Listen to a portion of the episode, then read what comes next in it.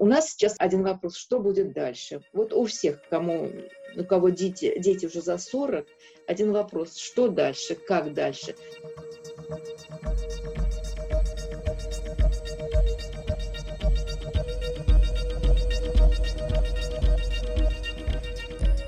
Всем привет! Это «Редкие новости» – проект Центра развития благотворительности «Благосферы» и «Новой газеты» о людях, которые живут в России с редкими заболеваниями.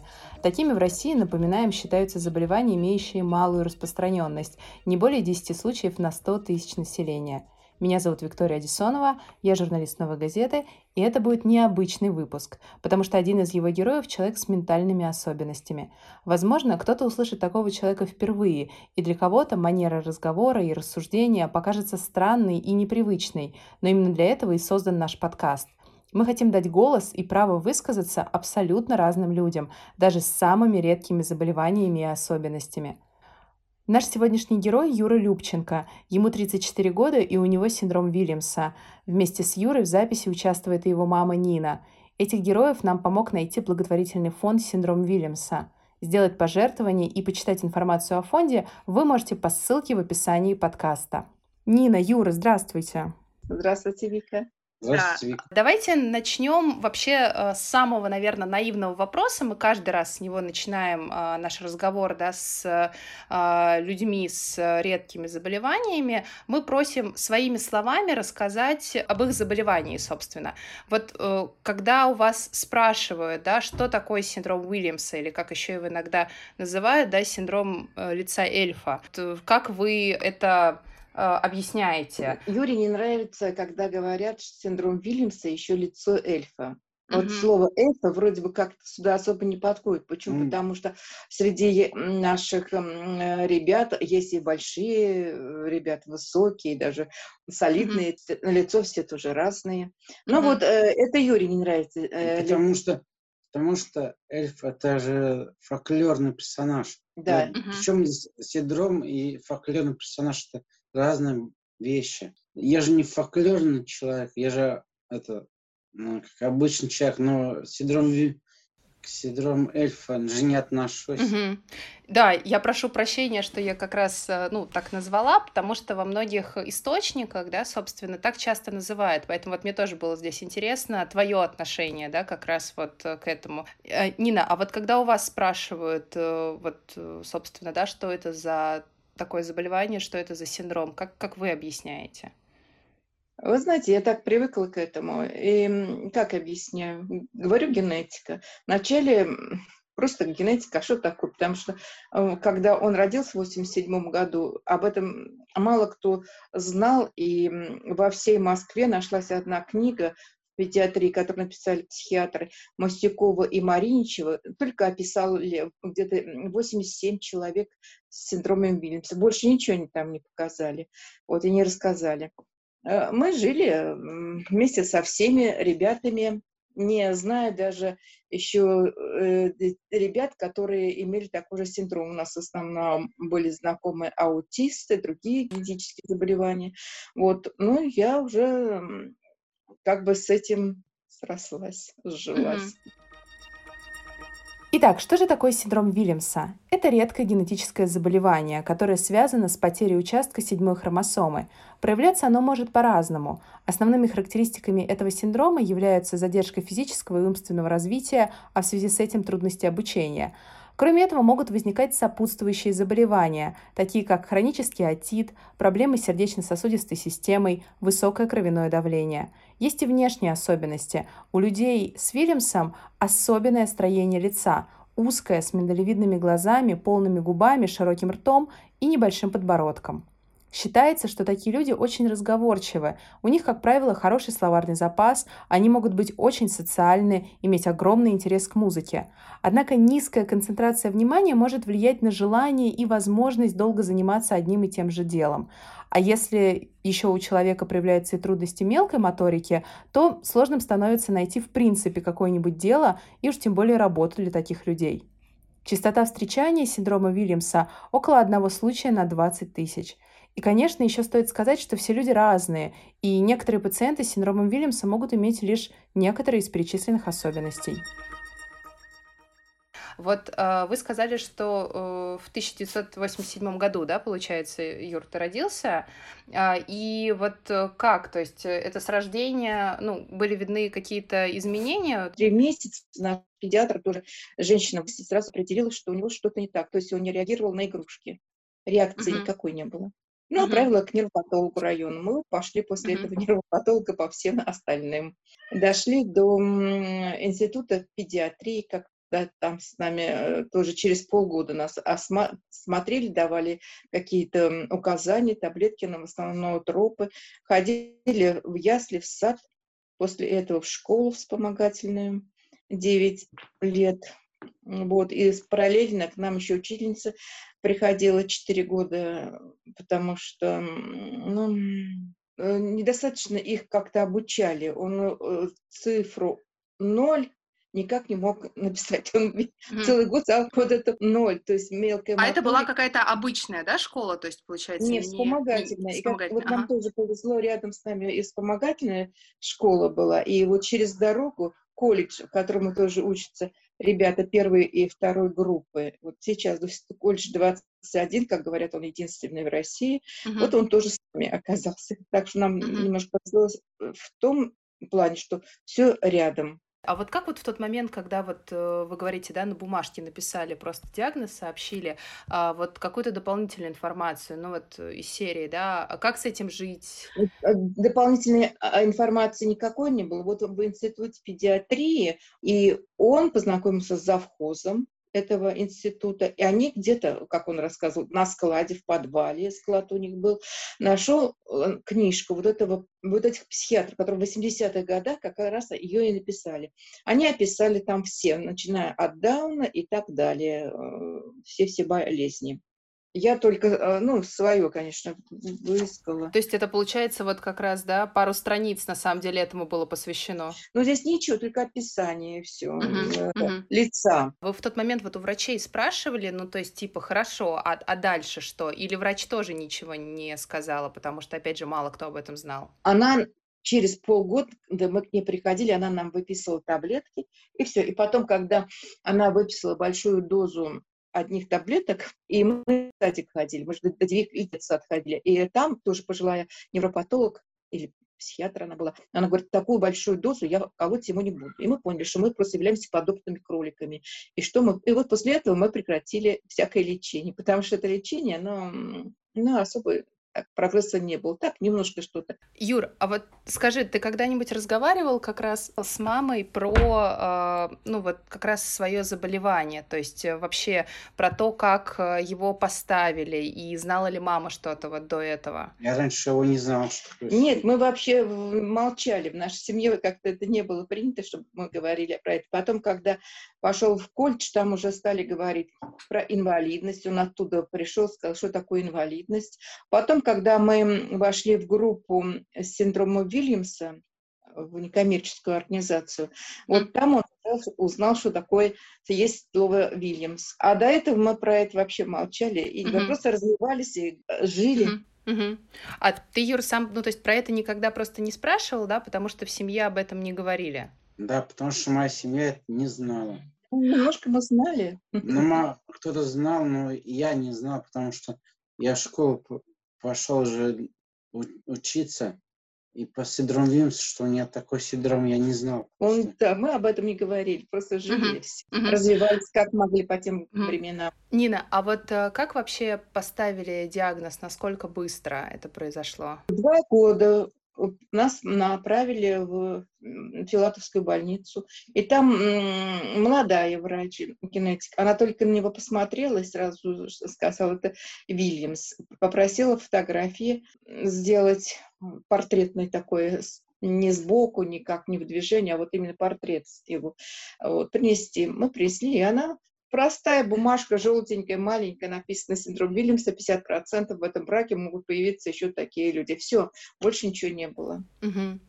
А вообще в тот момент, это получается только там конец 80-х, да, начало 90-х, в России мрак, что происходит, ну, по сути, в тот, в тот момент времени. И как э, вообще вот, вот в это время э, вы узнаете какие-то, какую-то вообще информацию по поводу вот этого заболевания и так далее? Или вам врачи рассказывали в тот момент времени? Вика, ну как всегда и сейчас тоже мы сами пробиваем, как говорю, мы научились стену лбом пробивать. Вот, например, даже сейчас мы делаем ЭПР повторную, потому что у нас большой плоскостопие, как хирург сказал, махровое у тебя плоскостопие. Мы пошли делать ЭПР, чтобы получать ортопедическую обувь как бы бесплатная, да. Нина говорит об индивидуальной программе реабилитации и абилитации человека с инвалидностью. Это такой специальный документ, который выдает Бюро медико-социальной экспертизы, в котором перечислены реабилитационные мероприятия, технические средства реабилитации и услуги, необходимые для какого-то развития и повышения качества жизни человека. Такая программа разрабатывается бессрочно, ну или на один или два года. Еще вы услышите аббревиатуру ПНД. Она означает психоневрологический диспансер. И оказалось, ПНД в нашем, в котором мы с двух лет находимся, числимся, там нет даже анамнеза про нас. И вот он, молодой психиатр, молодой лет, наверное, еще 30 нет, начинает спрашивать нас, опять то же самое, как шла, проходила беременность, как вот э, роды, как он развивался. Но и тоже все, я уже, конечно, за эти 30 лет многое забыл, хотя у меня есть своя история болезни на него, и каждый раз все записывать, то, что мы, какие таблетки пьем, как мы э, чувствуем, какие у нас происходят какие-то ну, отклонения от нормы. Вот, веду свою историю болезни. Ну, я могла бы принести ему больше, расширенное, ну, так получилось, что он меня внезапно стал спрашивать, сказал, что в истории болезни в ПНД нет на него никакого анамнеза. А, а как такое может быть, если вы с двух лет там да, вот как это такое было? Я тоже с ним разговаривала, удивлялась. Ну как это такое? Потом, когда он был маленький, мы посетили, где-то я посчитала, в то время запомнила, может, 13 историй болезни мы по Москве открыли в платных и не в платных и разных консультациях. Вот, ну, где везде спрашивали одно и то же. Как была беременность и так, и так далее, как она проходила. Одно и то же. Вот, и когда мы пришли вот на, на той неделе, в пятницу мы были у него, и он говорит, э, что ничего там нет про него не написано, странно. Ну, я по, по новой стала уже писать, э, рассказывать. Mm-hmm. Вот так, вы говорите, 90-е годы. Вот насколько вообще квалифицированные или неквалифицированные врачи, с которыми вы именно сталкивались, в плане, насколько они знали, знают про э, это заболевание? Понятно, что информации больше появляется, но информации по многим заболеваниям больше появляется, но при этом все равно многие жалуются, что врачи могут не знать. Да не знают они. Наше заболевание вообще никто не знает, наверное. Совершенно ничего. Даже вот сейчас мы к кардиологу пришли. Он открыл, молодой человек тоже, открыл интернет и стал смотреть, что такое за синдром. Но сейчас вот, правда, я заметила, молодежь, э, специалисты, врачи, они сейчас в интернет заходят. Когда вот узнают этот синдром или что-то, они открывают э, интернет, смотрят, читают, а потом с тобой общаются. Ну, с другой стороны, может быть, хотя бы лучше так, чем когда напрямую спрашивать, да, что, что, что с вами. А часто вообще слышали вопрос э, в жизни вот из серии что, что такое, что с вами? Ну, спрашивали. А что я могу сказать? Говорю, генетика, все. Что я могу сейчас сказать? Я сама, честно говоря, Вика недавно узнала, вот, благодаря вот этому фонду и э, молодым э, родителям, которые появились, это уже дети с синдромом Вильямса, что, оказывается, этот синдром, ну, откуда он произошел? Вот вроде бы сейчас э, доказано, что это э, с самого начала как бы зачатия uh-huh. произошло. А вот, э, вот в этих же, которых, которыми листочками я, здесь они пишут, наши психи, психиатры, они пишут, что это возрастное, наци... межнациональная, национальность разная, родитель там один другой, потом кальций, витамин D, ну вот эти все, вот это вот, с этим мы вот я жила 25 лет, ну не задумываюсь. Но это же достаточно недавно вот названное, я вот то, что читала, да, про это заболевание, оно буквально там в 60-х годах прошлого века было дано, собственно, название, да, по вот э, автору, открывателю этого, то есть на самом деле это тут сколько, всего 70 лет прошло, 70, прошу прощения, 60 изучали где-то в Америке mm-hmm. эти вот, синдромы. А у нас, говорю, в 80-е годы вот это они написали, нет бы открыть ту же литературу американскую, перевести и прочитать, и что-то самому тоже как-то проанализировать. Они сами анализируют, рассказывали о том, э, о чертах, черты лица эльфа, все это, и что, у кого, сколько процентов они вывели, все, больше ничего. Вот с этим мы так росли и жили. Вы вот как раз сказали, что назначали, особенно когда Юра был маленький, да, какое-то лечение. То есть, ну, от, э, опять же, от этого заболевания, насколько я знаю, как бы как такового лечения лечения пока что не существует. Но есть какая-то, э, что, поддерживающая терапия или что? Ну вот, да, эти, ну, троп, который, как называют, э, который стимулируют их не... Ну, развитие как вот интеллектуальной, да, деятельности. Немножко. Но это до такой степени немного стимулирует. А потом и бывает иногда и откаты. Вот вроде бы все-все-все нормально, потом бах, и назад может пойти по каким-то причинам. Я просто знаю, у нас много детей, которые за 40. Ну, и я бы не сказала, что кто-то из них стал кем-то, чем-то. Ну, тоже так же где-то что-то. Uh-huh.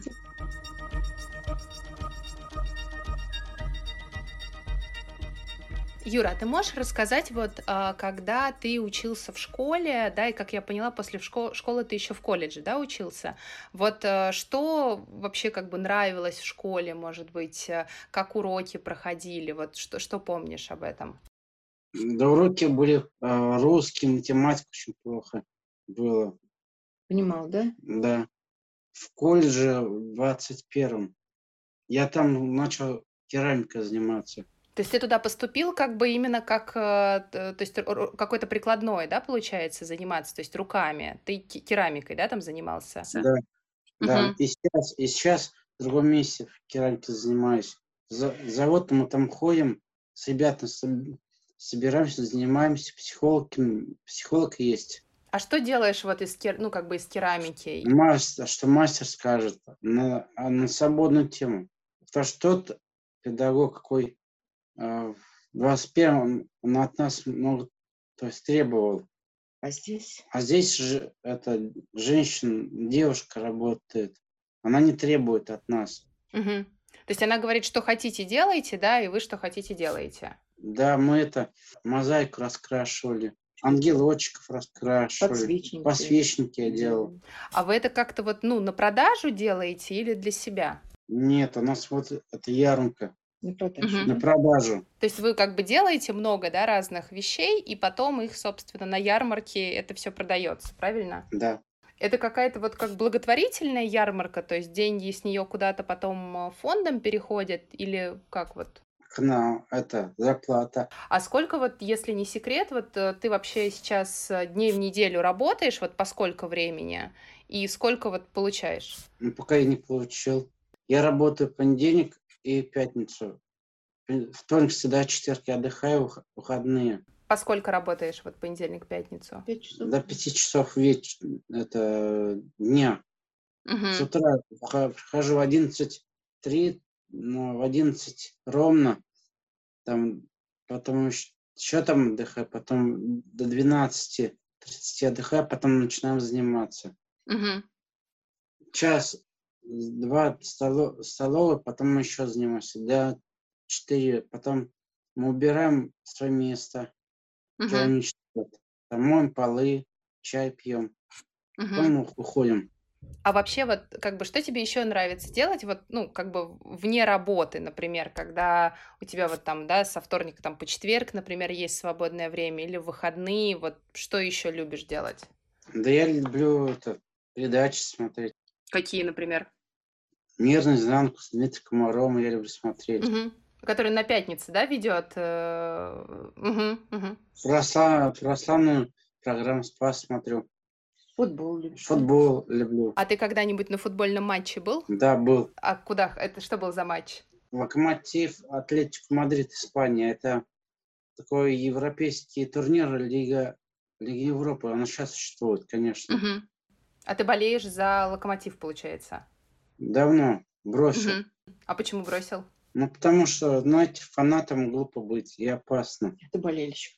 Я болею, я болельщик. Угу. А сколько лет, получается, ты уже болеешь за Локомотив? С 2002 года. Слушай, ну это прям срок такой солидный. я доброжелательно отношусь к испанскому. Например, Мадрид, там, Барселона, Севилья. Не важно, кто приезжает играть с Локомотивом, все равно э, как с уважением, потому что есть иностранцы к нашей стране, надо относиться хорошо, если мы поедем к ним, то они тоже к нам даже доброжелательно относиться. Ты прям очень вежливый, вот очень чувствуется, что ты прям очень вежливый, очень уважительный. Я вот хотела тебя спросить, часто ли ты, например, куда-то ездишь, может быть, по Москве, или, может быть, куда, куда-то еще вы путешествуете? Мы, мы ездили в это, лагерь Сон, «Солнечный мир», такая организация есть.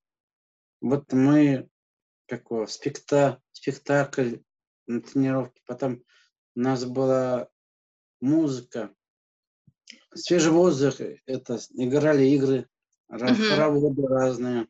Э, мы ездили от Солнечного мира в санаторий Воробьи, вот, и там он про этот лагерь рассказывает, как, чем он там занимался. Еще была, к нам приезжал ну, писатель, писатель ну, он известный. Кротов. Кротов. Mm-hmm и занимался. Мы с ним, мы с группой занимал, занимались. А что вы учились писать какие-то свои а, рассказы или что? Свои рассказы, он там задания задавал, мы делали. Там придумать сказку, Стих. стихотворение, поэму, это вообще сложно. Вот я хотела как раз тебя спросить, ты такую прям, ну, мне кажется, очень социальную жизнь ведешь, ну, в смысле, много общаешься, да, с другими людьми, и у тебя, ну, есть же друзья, с которыми ты общаешься? В Америке есть подружка. Ого, слушай, как, как классно и далеко.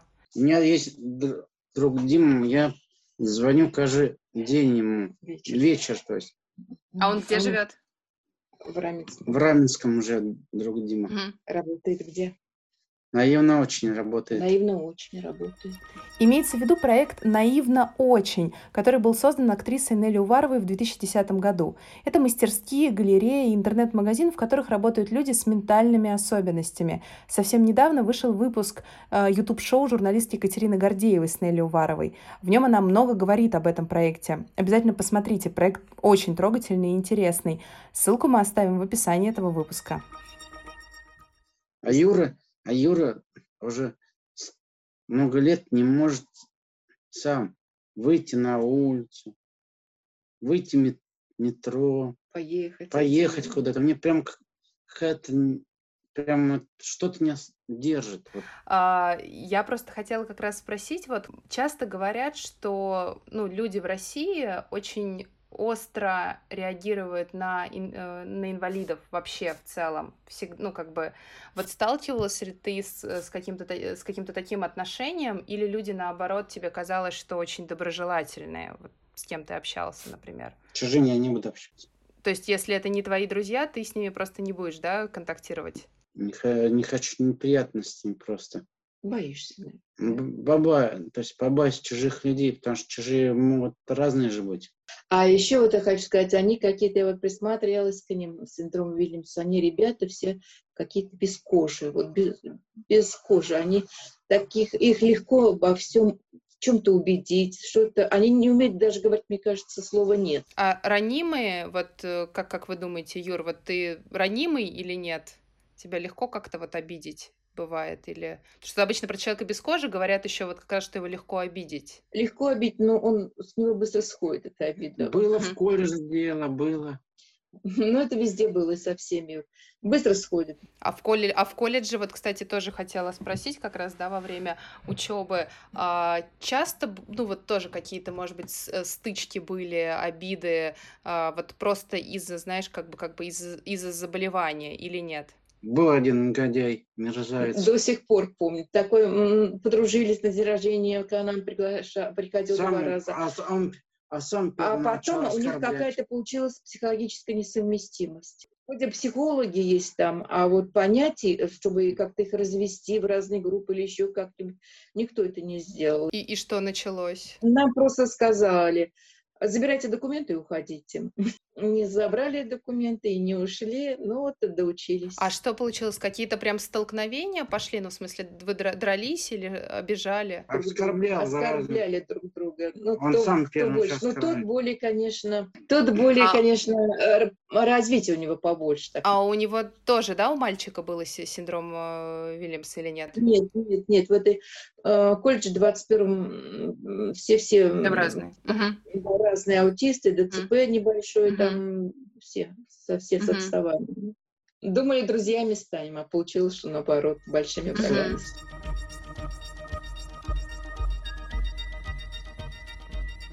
Нина, хотела у вас спросить. Вот э, в благотворительном фонде, да, синдром Вильямса, который, собственно, нам помог э, найти ваши контакты, да, для разговора с Юрой, а, нам э, сказали, что две самые такие сложные сферы для людей с синдромом Вильямса — это образование и работа. А, но при этом, вот как бы, да, я сейчас слышу, что э, вы рассказываете о том, что, а, да, там, Юр, ты и в школе отучился, и в колледж, получается, да, он ходил, то есть, как я понимаю, сейчас закончил, и вроде, то есть, есть такая, как бы, ну, хотя бы сейчас частичная занятость. Вот э, вы можете рассказать вообще вот о том, с какими трудностями в такой вот даже повседневной жизни, не только в образовании, может быть, и работе, приходится или приходилось сталкиваться? Ну, отучился, когда мы пошли в школу, да, в эту вспомогательную, у нас не, у учителя не было никакой наглядного пособия. Вот просто пустой класс был. Она вообще хотела уходить, ее как бы уговорили остаться еще поработать. Вот, и то, что у нее были какие э, по- наглядные пособия, она все отдала какую-то другую своей сотруднице. Наглядные пособия вы имеете в виду какие-то методические наработки, да? Да, да. И мы пришли в класс, в- первый, совершенно было все, все пусто, ничего не было, одна доска. И потом мы остались на второй год в этом же классе, вот, в первом классе. А потом я бы сказала, ну, так, научились мы читать, писать, ну и все, большого, больше ничего не научились. А потом, когда в колледже, тоже 10 лет находились в колледже. Почему? Потому что он рядом с нами. Мгм. нас держали. Вот, ну так, чтобы из-за мелкой моторики, от того, что мелкая моторика плохая, он мало что руками научился делать. Ну а сейчас ходит в мастерские, какое-то время был, никуда не ходил, сейчас ходит в мастерские, как мы платим за, работу. Мы платим за работу. Для того, чтобы не сидеть дома, потому что ну, просидели мы три года дома. А сейчас вот он туда ходит, потому что, потому что рядом с домом. Мгм. А колледж это какой-то специализированный был? Да, да, 21 он как бы один такой в России, в Москве, куда принимают детей первой и второй группы. То есть больше, получается, в России таких э, заведений нет? Нет, нет, не слышу. А что получается, ну, как бы э, настолько э, огромная проблема, да, найти, ну, какую-то даже, да, там, подработку и так далее э, для, допустим, вот опять же, да, там, людей с синдромом Уильямса, то есть вы как-то, ну, искали или просто, опять же, сами там, например, те же работодатели не Мы заинтересованы? проучились там три группы. Вот первая группа была, потом вторая группа керамистов, третья группа, 10 лет, да? Вот. Первая группа вышла, а организовала мастерские на ВДНХ. Там павильон свиноводства вроде бы освободился, и они там сделали э, организацию, где они тоже работают, Я не общаются. помню, Я тоже не помню. Потом вторая группа вышла, они сделали э, организацию «Наивно очень». Туда и дочка Хамады ходила, как мгм. бы из- из- Вот и третья группа сейчас тоже вышла из этого, с кем он учился. Они тоже где-то организовались. Ну, а Юра особо нигде никто не просил, не, не спрашивал и не, не, не приглашал. Хотя я пыталась, конечно, куда-то везде его впихнуть, но так получилось, что его никуда не, не брали. Ну, потому что, наверное, еще, опять же, не так много организаций, да, вот вы перечисляете, ну, условно, две там в Москве, я знаю, что вот в Питере есть, по-моему, простые вещи, они называются тоже, да, вот как раз для людей, там, допустим, там, с ментальными особенностями, вот они тоже руками делают, но в целом их как бы известных не так много, ну, может быть, по регионам еще несколько. Ну, и надо что-то уметь все-таки делать в этих мастерских. Это не просто учиться, а надо что-то уметь сделать такое, чтобы кто-то эту деталь изделие купил. Но у Юры, Мгм. наверное, не, не получалось это ничего. Мгм. Не- А Получается. сейчас, ну как получается, мы тоже рядом с нами эта мастерская открылась из-за пандемии немножко, она тоже три года, наверное, там назад. Вот, но мы платим. Мгм. А сколько, если не секрет? э? Я думаю, что не дешево, потому что я знаю в других местах, вот в Турмалине немножко подешевле. То есть вы должны как бы платить, по сути, да, за то, чтобы, э, ну, ваш, ваш сын, да, то есть там как и, и занимался, а, но в ярмарках они участвуют, э, вот же, получается, какую-то часть денег отбивает, Да, да, что-то им потом выплачивают немножко. а вы сейчас, получается, на пенсии, то есть э, вы не работаете, Я, да, давно на пенсии, мне скоро Мгм. 70 лет будет. Получается, что, по сути, у вас есть, ну, как бы сейчас э, своя пенсия и вот, ну, наверное, пенсия э, Юры, правильно, которая, то есть, ему как бы положена. А, этих денег вообще хватает э, в Москве? Нет, нет, нет, это хорошо, что у нас папа такой был заботливый, он продумал все, чтобы нам в дальнейшем жилось, ну, не очень плохо, так сказать, Э, оставил Юрий какое-то небольшое наследство. То есть только за счет этого.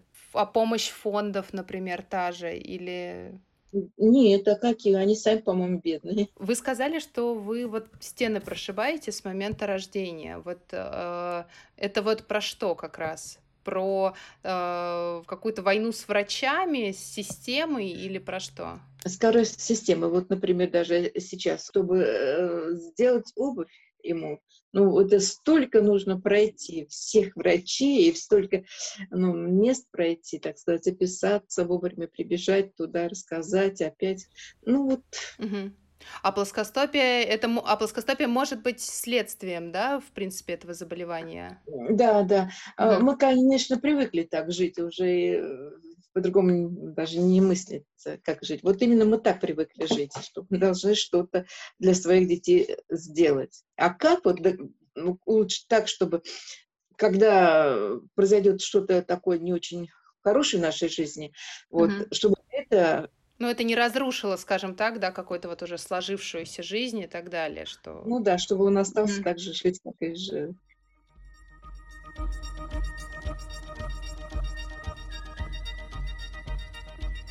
Хотела узнать, э, как вообще ковид, да, ситуация вот с пандемией а, повлияла на а, вашу жизнь, может быть, э, ну, в- там, не знаю, не было возможности как-то где-то там еще, Юрий, да, ходить, как-то социализироваться, заниматься и так далее.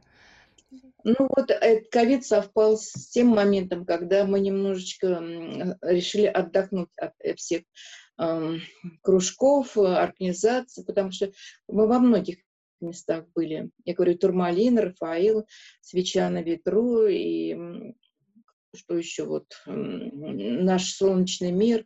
И ему, наверное, уже до такой степени надоело везде бегать, и он сам стал отказываться от того, чтобы куда-то ходить. Мы просто с ним гуляли каждый день. Гуляли, ходили в кино, там по улице, по 10 тысяч шагов в день делали. Вот, потому что ну, другие физические нагрузки, я не знаю, какие еще. В бассейн-то ходили до пандемии. Ну, какие еще нагрузки физические можно ему дать? Гимнастика, ходьба, бассейн, все вроде. Но обязательно должна быть, да, какая-то физическая активность. Да, обязательно, я считаю, что да, обязательно нужно что-то Мгм. делать. А просто вот так вот сидеть, лежать, это желание-то у них очень большое, полежать на диванчике. То есть, Юр, ты как бы тоже склонен, да, немножко полениться и э, как бы так немножко ничего не делать. Бывает. Бывает. Очень много, Юра социализированный все-таки, да, получается? То, что вы сами говорите, да, вы там много гуляете. Юра как бы говорит, да, вроде как, что он с таким не сталкивался. Э, Может быть, э, вы сталкивались с агрессией или наоборот, не агрессией, а отзывчивостью людей? Да, как сказать, я тут же, тут как тут. Вот в случае что-то происходит, я обязательно тут же начинаю встревать, и так что никакой конфликт, если что-то и намеревалось что-то где-то, не происходит, потому что рядом тут же появляюсь я. А бывали такие случаи, да, что, ну, как-то люди... Ну, если вот он, ну, это редко-редко, чтобы он где-то один остался. Если он один где-то останется, то эм, да. Ну, мало у нас случаев, да, Юр? И были, но они такие незначительные. Так, даже в метро э, сидят друг против друга, да, Мгм. взрослый человек. Вот уставится и смотрит, рассматривает. Вот как-то тоже неприятно. Вот рассматривает его Дебил. лицо, так смотрит, смотрит. Я начинаю пере- перехватывать его взгляд, тоже начинаю на него смотреть, на этого Чувство- человека, чтобы и- и от Юры отвести вот эти вот всякие взгляды. Ну, Мгм. это тоже неприятно, когда на тебя Мгм. смотрят, он Ну да. рассматривает. Ну, вот это неприятно. Юр, тебя тоже раздражает, вот когда такое происходит? Ну зачем на чужой будет смотреть на меня? А нет такого вот изменения, что, например, раньше как-то больше люди вот обращали, может быть, внимание, а сейчас наоборот меньше, что сейчас как-то более так адаптируется общество к тому, что все люди разные, потому что раньше же вот я помню, например, что если у человека другой цвет кожи, люди тоже просто во все глаза смотрели и вообще вы понимаете, в основном смотрела ли как-то, ну, во все глаза, немножко нагло, ребята такие, 15-16 лет. Mm, подростки, да, такие. Угу. Да, тогда и он тоже подросток. А сейчас как бы он тоже немножко, хотя и выглядит не очень взрослый, не на свои 34 года, вот. Но их меньше стало, таких ребят. Может быть, они уже, мы выросли из этого возраста. Вот если бы у вас теоретически была бы возможность улучшить жизнь людей с синдромом Вильямса в России, что бы вы сделали в первую очередь? Вот, может быть, то, чего не хватило э, вам, вот особенно да, там, в детстве в свое время. Сейчас, я как понимаю, вы сами говорите, да, там прошипаете стены и так далее, то есть информацию нужную узнаете. Да, информации сейчас очень много. Что бы я сделала? Я, наверное, не только синдром Вильямса, вообще детишки. Вот у многих родителей остаются вот так вот вдвоем, мама и, сын, мама и дочь. Ну вот, в основном мама, да, папа есть тоже, но это мало.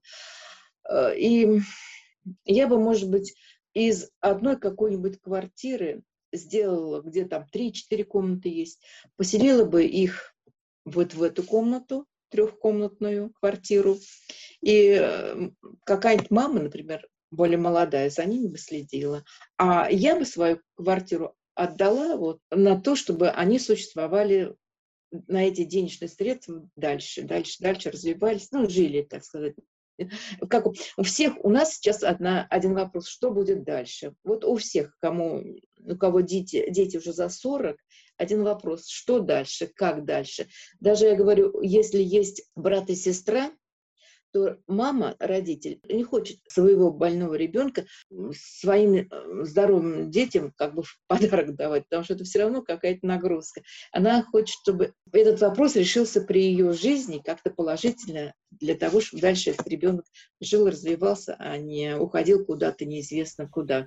А Юра, вот, например, если вдруг вот вас там дома не бывает и так далее, то есть вы как раз вот боитесь, что он, а, ну, если вдруг что, один не справится? Э, нет, какие-то резервные силы появляются, он что-то справляется. Когда я заболела, я даже сама удивилась, он себе пельмени сделал, очень даже удивилась. Я никогда ему не показывала, а он сделал ничего, нормально съел. На улицу особо один не ходит, но когда нужно, очень нужно, он может взять карточку и пойти в магазин, э, закупить то, что он считает нужным, или то, что ему написали в записке. В записке.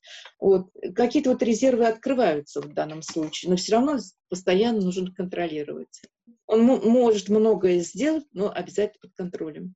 А, что бы вы посоветовали, может быть, людям, которые послушают этот э, выпуск, э, и, может быть, у них там есть там маленький ребенок, или наоборот, кто-то вот, ну, сейчас вообще вот со многими знакомыми, с кем я разговариваю, я знаю, что есть такая небольшая волна волнений, когда человек беспокоится, например, да, что вот я, например, там, хочу завести там ребенка, да, а вдруг э, я его рожу, а там ну, допустим, какое-то заболевание, например, будет, о котором я не знал, потому что мы же все, на самом деле, носители сломанных генов, просто мы не знаем, да, в какой момент они у нас или у наших детей, или у наших внуков выстрелят, да, то есть здесь абсолютно такое казино. А вот, э, может быть, что бы вы посоветовали уже сейчас с таким опытом еще и установки всего этого в 90-х, да, а, да, на что, на что обратить внимание родителям, вот вы в свое время обратили внимание, да, на именно на скорость реакции, например, да, вообще на реакцию. Когда он родился уже ребенок, ну и что, надо просто жить, принять его, жить и любить, э, и развивать. Вот э, сейчас очень много развивающих разных методик и литературы. Развивайте его только всего. А что еще можно придумать? А вы в свое время сами поняли, получается, что только как бы от вас зависит в плане вот как бы развивать э, Юру, да, вот участвовать? А нечем было развивать. Я помню в детском мире для того, чтобы маленькие фигурочки купить, столько народу, я прыгал, прыгал, что вот, вот купить только в детском центральном мире. Вообще ничего не было. Вот чтобы маленьких лошадочек, чтобы показать, что это лошадка, что он говорит, ну-ну, там, ну как ты с ним развивать? Ничего не было для развития. А сейчас очень много. Не лениться и принять свой своего ребенка. Ну, принять и все, жить. Товарищ мой Юра часто мне говорит, мам, как я тебя люблю. Никак, а сколько он ласковых слов говорит, вы не знаете. Вот сейчас вот вы сами растаяли бы, Вик. Он и ласточка, и каких там только не придумать даже одной девушки, Тани, она смеялась над этим, что запомнила. Огурчик ты мой. Она так смеялась над этим огурчиком. Напоминаем, что «Редкие новости» выходят в последнее воскресенье месяца в качестве спецпроекта подкаста «Не пустой звук». Вы можете слушать этот и предыдущие выпуски в iTunes, Google подкастах, на Яндекс.Музыке и других подкаст-платформах. Берегите себя и до встречи в следующих выпусках.